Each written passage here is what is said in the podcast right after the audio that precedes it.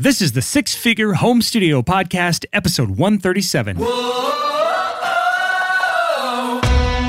listening to the Six Figure Home Studio Podcast, the number one resource for running a profitable home recording studio.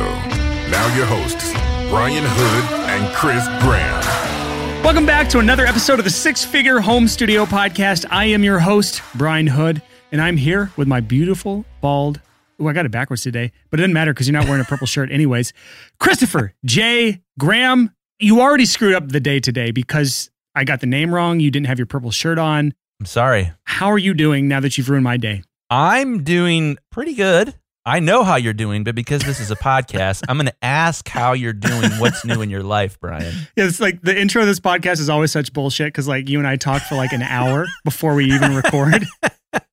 so it's like we don't have anything to catch up on. You know everything since we last talked last week. This is true. Friday, it's like Tuesday now. So last Friday, my wife got tested for COVID because her friend got it that she was with for like a week, which basically guarantees my wife has it, which basically guarantees that I have it or will have it. So uh, I've been sitting just around waiting for the damn test results to get back in. And she called yesterday and they're like, call back Friday. We'll probably have an answer by then. It's like, great. It's good to know that in this city of Nashville, Tennessee, when you get tested, by the time you get your results back, all of the symptoms will have probably passed by you. And I felt nothing so far. So, like, if I have it, I could be just carrying it around town if I didn't have my test results back. Not that I would would do that because I know I'm at like high risk, so I'm self quarantining the shit out of myself. But like, there are people that they don't know they have it or they get a test and to make them wait over a week to get their results back is absurd to me. It's like so dumb. So that's how I'm feeling. How you doing, Keith? I'm good. I have anxiety for you about Oh. uh, all of this. It's like an impending doom, which is an old death metal band that we toured with back in the day. Impending doom, and so that's how I feel. Impending doom. Speaking of impending doom, I wanted to share a little bit about what's been going on with me over the past couple months here. We'll get a lot more into this, but I mentioned before on the podcast that I was having a bunch of panic attacks. And I ended up going to see a lot of doctors about this. And it turns out that I have unknowingly been struggling with PTSD for decades and wasn't diagnosed, didn't know it, and had been having flashbacks all the time. So just to clarify, usually like does PTSD, I don't know much about it other than what you've told me. Is this something that lasts like a short amount of time, a long amount of time for most people? Like you have a different form than someone that maybe went to war or something like that, right? Yeah. So the type of PTSD I have is called complex PTSD. We won't get into the really specifics of it, but it's something that happened when I was really young. And complex PTSD, when you have a flashback, you don't have images or memories. You have what's called an emotional flashback. So all of a sudden, all the things that you felt at a really terrifying time in your childhood just comes back to you all at once. So it's been interesting kind of going through my own mental health journey here. And I'm on Prozac for it now. And Prozac is sort of like the go to first line of defense for PTSD. And it's been amazing. I'm still navigating all of this, but in a lot of ways, I didn't realize this, but I felt like I was carrying a bear on my back for decades. And now it's more like a golden retriever. Why a bear? Why not like a yak? Well, because a bear might bite your head off with a flashback. What about a mountain lion? A mountain lion, yes, um, well, a bear weighs more. Yeah, that's true. That's true. This is something like I'm completely in learning mode with this. I'm reading nonstop. I have learned more about mental health than I have about anything else in a shorter period of time. And I am going to kick the ass of this PTSD by doing the work. And this is great banter because I bought something that you don't approve of. This is banter. This is banter. oh, pretty heavy topic for some banter, Chris. It is a pretty heavy topic. So the sort of like number one best-selling book about PTSD of all time is this book called The Body Keeps a Score. I read it. I loved it. It blew my mind. I cried a lot. Chris showed me his highlights in that book. I went all out. And it's like you literally have every three pages, you have a very neatly done sticky note sticking out of it. Sticky tabs. Yeah, I did the sticky tabs highlight method. I've never seen such a meticulously studied book in my life. yeah, I'm pretty into it. And one of the things I learned about PTSD in here, we'll get into a little bit of brain science, but the way the human brain works is the thalamus encodes all the information things you see, things you touch, things you hear. And for me, a lot of my triggers, I don't love the word triggers, but that's the word that they use for PTSD, are auditory. which is hilariously ironic given that I am in the audio field.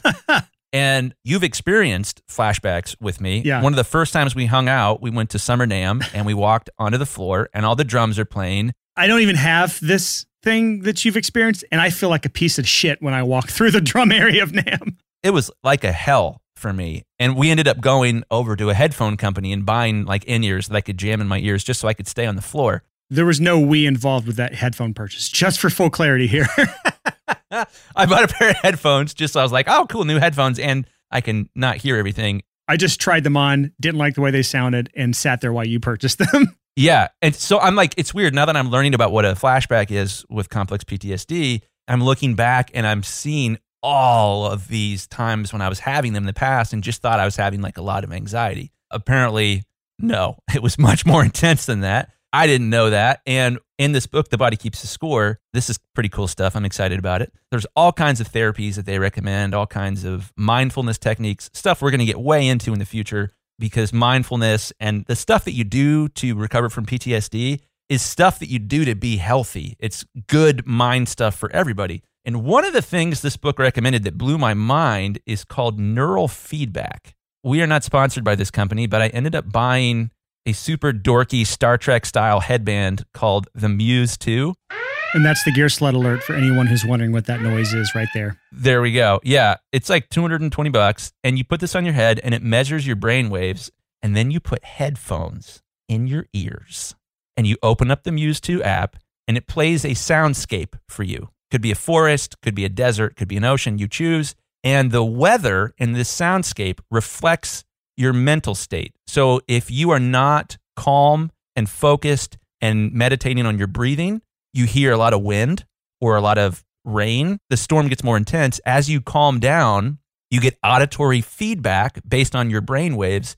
And eventually, if you do really good, you start to hear some little birds chirping. And it gamifies meditation. And it's freaking cool. It's like a Bob Ross audio painting. Happy little trees, happy little wind, happy little birds. I'm pumped about this. So back to the brain science. So the thalamus in the human brain encodes all the information. Then it goes to the amygdala, which is where my disorder is messed up. And the amygdala will take things that are not dangerous and it will say, "Oh, this reminds me of that time a long time ago." And it smashes the alarm button and all these chemicals hit your bloodstream and then a little while later your conscious mind becomes aware of whatever is going on, whatever stimulus, whatever trigger, etc.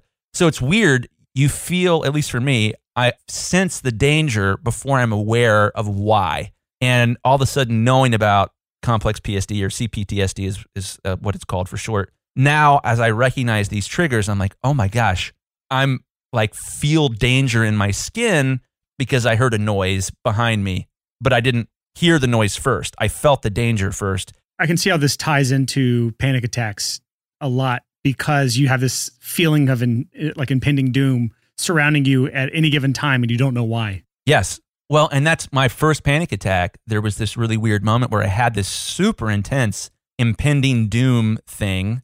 And then it just, a lot of times with the previous panic attacks I was having, they would just kind of go off the rails. It would cycle. You know, I'd start to have a panic attack, which would cause more anxiety, which would trigger me again, which would cause more anxiety, which would like I would just kind of go downhill and it would spiral out of control. And now that I finally understand what a panic attack is, what that feels like, and most importantly, what an emotional flashback feels like, I recognize when my body's lying to me.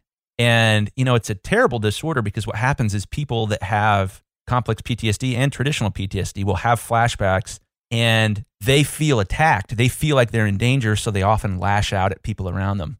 And I'm looking back at my life and recognizing, oh, that's why that happened. That's why I reacted in that way. This mental health thing and my pursuit of my own mental health is going to be my job for the rest of my life. It's going to be the most important thing because it has to come first. Everything else that you do in life is affected by your mental health. And I'm on a new journey with this. And so we'll be talking about this a lot more. And I think this is going to be really applicable um, to us as an audience because one of the things, just going to throw out a theory here, one of the things that helps with PTSD is music and rhythmic things. It brings you into the present moment. The problem with PTSD is you get obsessed with either the future or the past and you're not in the present. And music is really helpful in that. And I think that's one of the big reasons I got into music in the first place is that I was self medicating by doing things that forced me to be in the present moment, which helped me alleviate my PTSD symptoms. So I would play guitar or I would wanted to work in a studio. I felt music was helpful for me, and it was on a deeper level than it would have been for a normal person.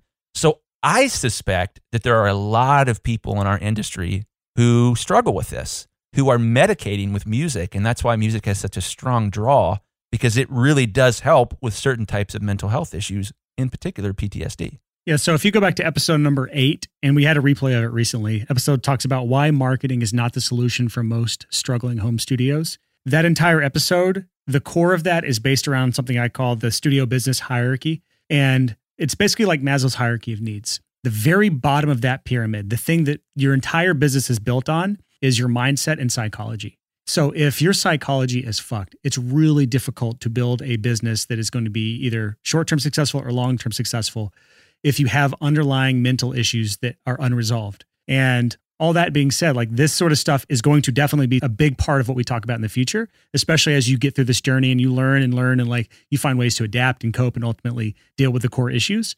So again, this is something that we will be talking about a lot in the future because I I know our audience struggles with this. Like yeah, as a whole, not everybody obviously, but there's a large segment of our audience that struggles with mental health. And so this is something that is like it is our duty to help out as much as we possibly can. Super pumped about that. Yeah, you know, honestly, you hit the nail on the head there. And one of my thoughts as I've been on this journey the past couple months and especially the past couple weeks as I'm learning more about this, as I look back at my businesses and their success and I'm like, how? how did I pull this off? I would have flashbacks while I'm working and would think that I was frustrated about something in work. No, something else had triggered me from an like probably a sound, probably behind me.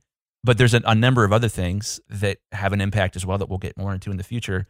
And as I'm starting to kind of grow through this, I'm finding different areas as I work again, as I'm, I'm back at work, I'm finally catching up and I'm noticing like, oh my gosh, I'm going to be so much better at A, B, C, D, E, F, and G now that I understand how to manage this piece of my mind that would run off the rails sometimes. So I'm super excited to talk to you guys more about this in the future. This isn't the topic of this episode. Yeah. But if you want to check out the Muse 2, a lot of people use it for performance enhancement as well. There was a study done that was mentioned in the book The Body Keeps the Score where musicians did this neural feedback training that helped them get into the zone, it helped them clear their mind before they perform. And this was like in classical music. The A B split test basically saw a 10% improvement in the performance of the piece of music after they had done neural feedback training. And just so everyone knows, in my show notes for the outline here, the bullet point for this topic is talk about your stupid headband. when Chris got on the call, like we're on Zoom right now, so there's a video of me and him right now. And so he had this really dumb looking headband on his head, and it was this neural thing that he's talking about. I still don't believe it. I still think it's like snake oil bullshit. It's crazy, man. But I will say, man, you know, ever to each their own. So if you think it's real, then I won't fight you too much on it. And our audience can make up their own damn minds if they want to spend $220 on some snake oil. Well, I'm still, I've only used it three times so far. So far, I've been really impressed. So some people use it for, uh, to treat ADD because ADD, attention deficit disorder, which I was also diagnosed with a long, long, long time ago, which might have been a misdiagnosis. It might have been PTSD all along. I don't know either. Because sometimes ADD and PTSD have overlapping symptoms. But people with ADD will use this treatment as well because it teaches them how to clear their mind and focus and get rid of all the noise and the intrusive thoughts and stuff like that. So I'm obsessed with all things tech, especially if it involves headphones. So I thought it would be worth bringing up. That's true, man. You can sell pretty much anything to Chris if it involves headphones. So if you want to scam Chris out of some shit, just make sure there's a headphone true. involved with it. This is true. Oh, sorry. You want to move into the actual topic today, Chris, now that we're like 15 minutes into the intro? Yes, please. Let's do it. So today our topic is it's a sales and marketing conversation, which is a complete shifting of gears from what we just talked about. This is we're getting away from the mental health thing. That is something we will definitely be coming back to again and again in the future and in full on future episodes. But we wanted to talk about this topic today because this is something I've seen recently a lot in our group coaching calls with PPC. This is something I've seen in a few one on ones that I've done with people. And this is like a fundamental issue with people's businesses, specifically studio owners, that I see time and time and time and time again. And me and Chris are going to try to dissect this issue. And I'm going to try to do the best I can to explain this issue. And Chris, you might want to have to back me up here because I tend to go off the rails with this sort of thing. But the issue I see is this people tend to list their services on their website or social media or when they're talking to someone in a sales conversation. They just talk about their services as it pertains to the service itself. I offer mixing services, period. Or I offer mastering services, or I do editing, or I do reamping, or I do recording, or I do production, or I do demo work, or I do on location recording. That's the extent of their marketing message.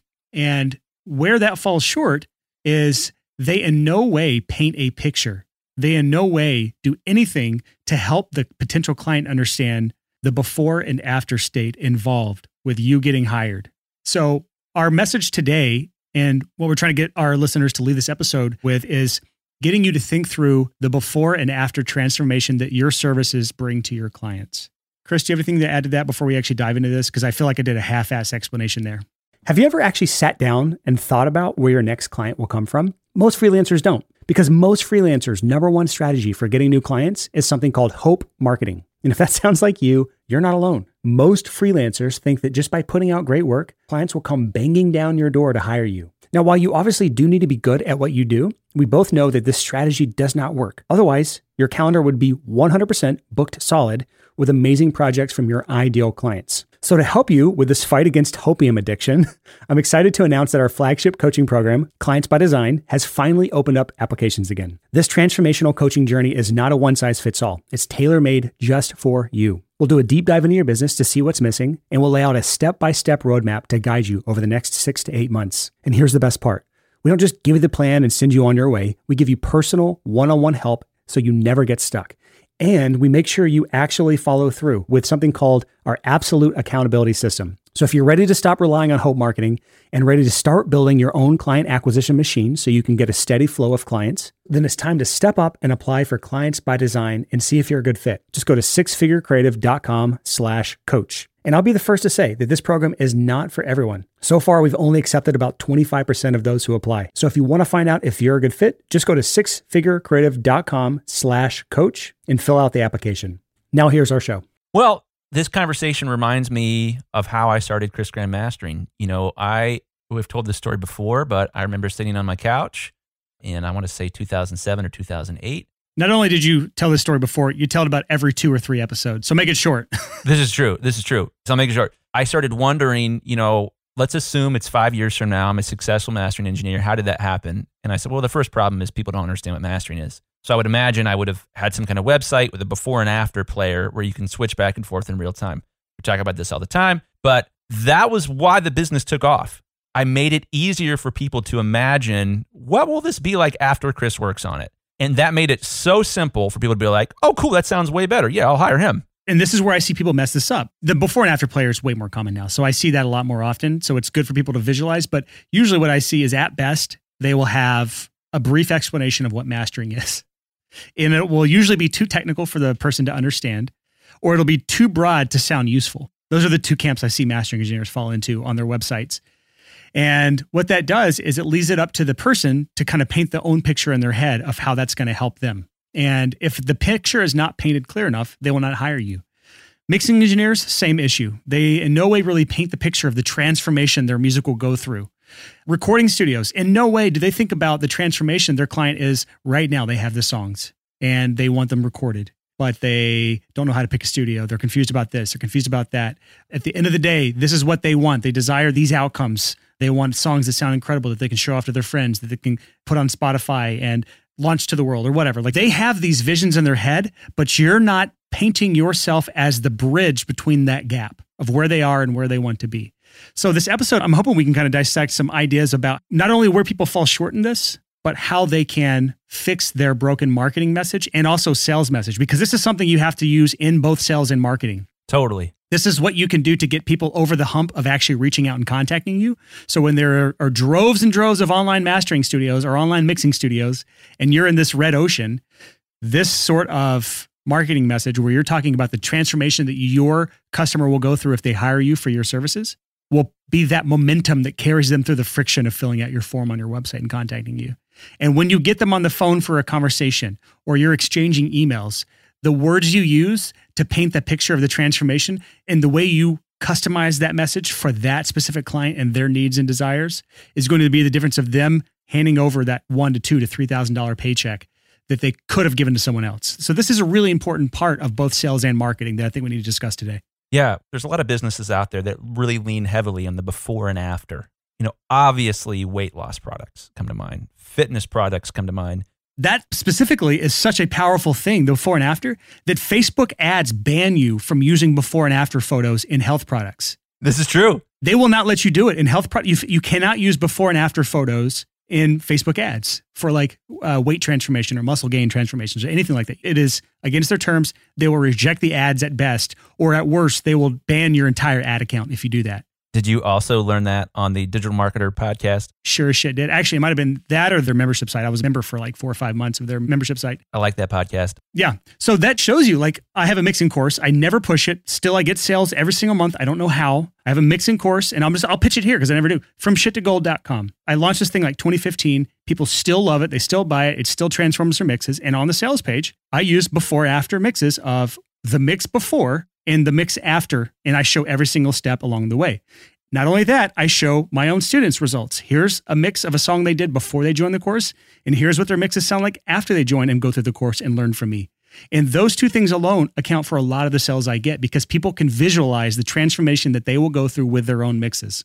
It simplifies to try to explain to somebody like, well, you know, what you're going to find is that like the low mids are going to have a more milky, you know, espresso-y, chocolatey, almond extract thing. Oh God, I hate that. That doesn't work. You can't use this flowery language because you are one relying on their literacy, which is a pretty intense assumption that the person on your website is as literate as you are. Or the fact that they even have the same terminology. Chocolatey to one person means something completely different to another person because audio terms are bullshit. What do you mean by that, Brian? I mean, it could be like I mean, what does chalky mean? What does what does smooth mean in audio? What does color mean to adding color to a mix? Like these all in people's ears and heads are completely different for a lot of these terms. Yeah. One man's warm is another man's muddy. Sure, that's actually true. So like uh, all this to say show don't tell. exact show don't tell. There it is. Yeah. Yes. So that's what we're talking about is when you're having a conversation with somebody or whether they're on your website, you have to simplify it as much as possible to be able to explain you're going to go from this to this. Ideally, when I'm doing business coaching with somebody, what I want to see is that they double their income in a year. That's like if I'm talking with somebody about doing business coaching and I think I can double their income in a year, I will pitch the crap out of them of like, you should absolutely do this. You should absolutely do this. If I don't think I can, I don't pitch them that hard. I give them an honest thing. Yeah, we could help with this and with this and with this, but you know, you might want to work on this before you hire a business coach. To me, it's such an easier sell to explain to somebody, well, my goal is to double your income in a year. Yeah. And that is such a much more clear transformation than saying, well, first we're going to do this, and then we're going to do that, and then we're going to do this. And then you take this roundabout way to eventually actually, if they're still listening to you, even if they haven't tuned you out by then, eventually getting to the point of where the transformation leads. So last week's episode, if you listen to the episode where we talked about going for the raw talent and putting it through your machine out to the other side, where you have helped someone go from like talent and idea or talent and aspirations into a fully released track, that is a really good example of a really clear before and after state. You're taking someone who has the desire, the means, and maybe the raw talent, but they don't understand how to do it. They don't have the connections to do it. They don't have any other means to do it. And you're really their only key to achieving their dreams. That is a really good example of a really clear marketing message that focuses on the before state of where they are now and the after state of where they want to be and how you are the bridge to making it across that giant chasm that they have to cross. Yeah, you know, a really great before and after on that would be if you are helping someone build a career, you're taking someone with raw talent and you're helping refine that and make that into a product to be able to say, hey, we created a new artist name and they went from zero to 35,000 monthly listeners on Spotify in two months. And here's a graph that demonstrates that. Yeah, this is where you get into case studies. When you're doing something that complex, case studies are really good. I mean, interviews are a good way to show that sort of stuff off. But here's the thing I don't want to confuse people because the more complex of a thing that you do, the harder it tends to be to show that transformation. But in audio, we have the wonderful job of just being able to show people the transformation. We don't have to explain it. We don't have to do any sort of long form thing, although that helps. But just showing an example of here's what they sounded like before they work with me, and here's what they sound like now after working with me. That's good enough for most of our listeners in most cases. There's a few examples where there's outliers, obviously, but you look like you have some pushback there. Pushback, Chris. No, no, I'm totally agreeing here. But I'm thinking about shoes. Why? I'm thinking about sneakers. Well, you think about the revolution that there's been in shoes over the past, say, 50 years, and that all of a sudden, you know, let's, I'm not a shoes expert, but like 30 years ago, Nike and Reebok and whoever else was like, we want people to understand the before and after of our shoes. If you wear Air Jordans, you will be more like Jordan. That's getting off into me the false marketing message, which is not what I'm trying to push here, but it's a good example of what worked really well. Instead of saying, here's the shoes, here's the features and benefits of the shoe, buy our shoe, buy our shoe, they said this. And this is a complete, mostly a bullshit lie, but they said, if you wear our shoes, you'll be more like Mike. And people bought that shit up. They bought into that message, they bought those shoes, and that's the message that a lot of companies still use to this day is if you buy this product, you will be more like this person. And while that's not true, Be like Mike was the exactly. Yeah, was literally the tagline, which brings us to we've mentioned this before, but brings us to the topic of an elevator pitch. An elevator pitch is so important. The idea behind an elevator pitch is you get on an elevator and you turn to your left and you see a very powerful, influential person. And you know, they press floor 17, you're on the ground floor and you're like, I've got 17 floors to pitch them on my thing to get them to be a fan and you turn to them and say, Hey, you know, you're so and so. I'm a big fan. Hey, I've got a product I'm working on. I want to tell you about it real quick. You have to hook them in. You only have them captive for a little bit. You have to get them to buy in instantaneously. And Brian, you did a great job with our podcast. If you listen to the intro, our elevator pitch is the intro. I don't even remember what the intro is because I don't listen to this show. Spoken from the, the co-host of the fucking show. The number one business resource for the audio industry, something like that. I actually don't remember either because I always skip the fucking intro. Yeah, that's our pitch. And so, incidentally, I can't take any credit on this at all. This is all you. But calling it the six figure home studio is also part of the elevator pitch. You hear that and you're like, oh man, that sounds kind of lame and a little. Wait a minute. I wish I had a six figure home studio. Well, let's bring this back to our audience because people are not running blogs here. They're not doing what we're doing here. I wanted to point out that you came up with a really good elevator pitch for your coaching. And that was my goal is to double your income in a year. That's a quick elevator pitch for Chris Graham coaching. So go to chrisgrahammastering.com slash coaching if you want coaching from Chris Graham. We're still doing free mini coaching sessions a lot. Basically, you're going to get in line if you want free coaching session. Yeah, there's a fairly long line there, but yeah, please apply chrisgrahammastering.com slash coaching and I'll do a free mini session for you. So with our audience, it's a little different, and everyone is a little different with this. So if you're getting into the elevator pitch world, there's like a full format I teach my students that I'm not going to get into today. I don't want to make this about the elevator pitch because that's not really the point here. The elevator pitch is the part of this thing, and and it's a good exercise to get you to start thinking through what sort of transformation do you bring to your customer. How do you bridge the gap between where they are now and where you want to be? You don't have to be responsible for the whole transformation, by the way you don't have to get them from I am this hopeless musician and I want to be a rock star millionaire. You can just be bridging part of that gap, but you have to know where that gap is. You have to know where you are the bridge. Which part do you get them through? And then understand how to properly explain where they are and where you help them get to and make that part of your elevator pitch. So, see if I can come up with a bullshit example off the top of my head. But if I am a mixing engineer, which I am, and I can help your mix not sound like shit, which I can, then my elevator pitch, which would not work for most people, would be I help heavy musicians with their mixes so they don't sound like shit. No, no, no, no. That's not your elevator pitch. It's like something about angry mixes. What's your tagline? Want pissed off heavy mixes? Yeah. So, like, that's not the greatest tagline, but it speaks to my audience in a way. No, it is. It's a great tagline. So, when you say, Do you want pissed off heavy mixes? I immediately know what that means. It's visceral. When we start talking about the specifics, like, I actually want a elevator pitch and honestly a headline on your website that disqualifies the people that are not your target customer and qualifies the people that are your target customer. And again, the whole point of this isn't necessarily to get into the technicalities of an elevator pitch or your website headline. This is more like let's zoom out and look big picture and think about what is the transformation that you bring to them and how do you explain that to them in a way that makes sense, but not just explain, try to show them. Remember, show, don't tell. Show, don't tell. But if you have to tell, use visceral language like Brian did, pissed off heavy mixes.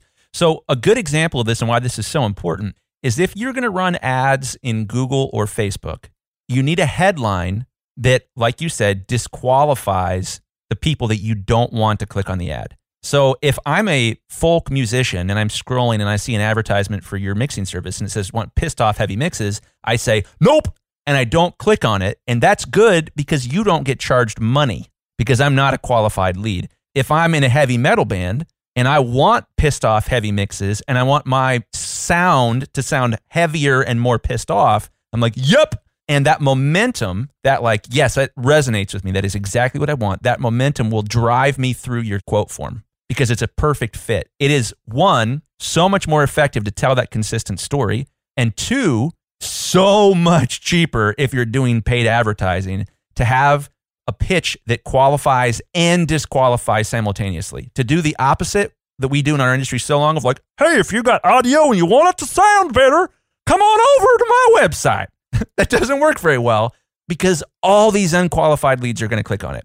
If you've started to mess around with ads like we've talked about and you found that your traffic is low quality, you've got one of two issues, in my opinion. One, bad targeting. You're showing the ads to the wrong people. Or two, you're not disqualifying bad leads using your ad copy or video. Yeah, and just to clarify, most of our listeners don't run ads. So this is not necessarily a topic that's going to be really relevant to them, but the overarching message is very relevant because this is the same deal on your website. Sometimes people are going to find their way to your website that aren't good matches for what you do. Sometimes people are going to get referred to your website or your social media page or you as a producer or mixer or or whatever it is that you do, and they're not going to be a good fit for you. You want to as quickly and efficiently as possible get them the hell out of there because they're going to be somebody that sucks up your time they're going to be somebody that's not a good fit for you. And if you follow through and actually work with them despite that fact, it's going to do nothing but hurt your business in the long run.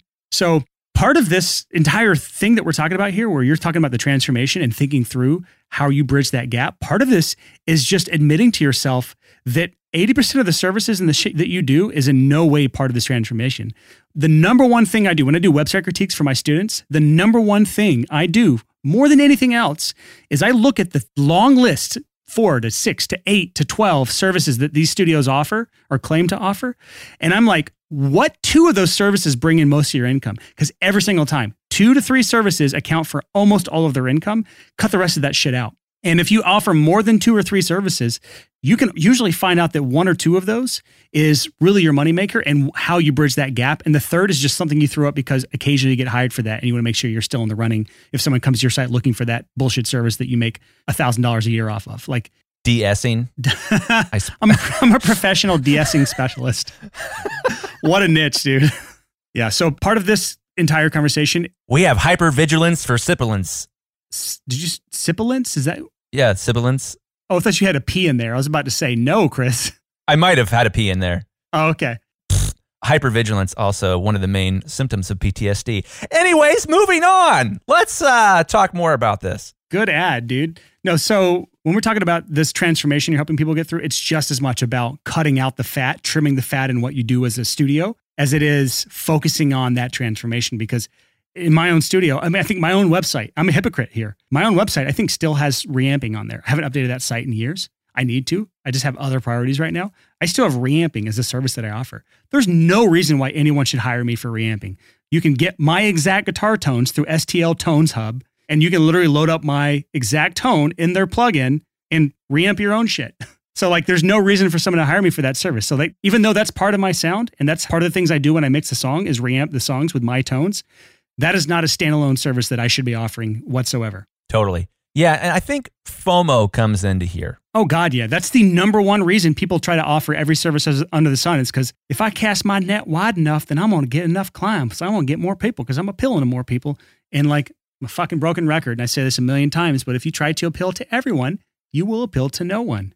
Part of that reason is because if you try to appeal to everyone, there's no way you can bridge all of those gaps. There's no way you can help all of those different people in all of those different situations with all of those where they want to be and where they want to go, all of those outcomes that they want. You can't help with all of those. You're not remotely qualified. I don't care how good you are, you can't help all people with all things. So know your strengths, know what transformations you can help people actually achieve, and set your services, all your marketing, and all your sales around that transformation and everything else can just be pushed to the side. Yeah. The thing you got to keep in mind with FOMO is I know what it feels like. You're on your website and you're making the services section of the website and you're thinking, I'm pretty good at de-essing. I'm going to add this as a standalone service. That's like our go-to Yeah. bullshit example of like a shitty service now. Yeah. Yeah. From now on, yeah, de-essing. So you're thinking like, well, man, if I put de-essing on there, I'll probably get hired once every year for it. And that's at least $50.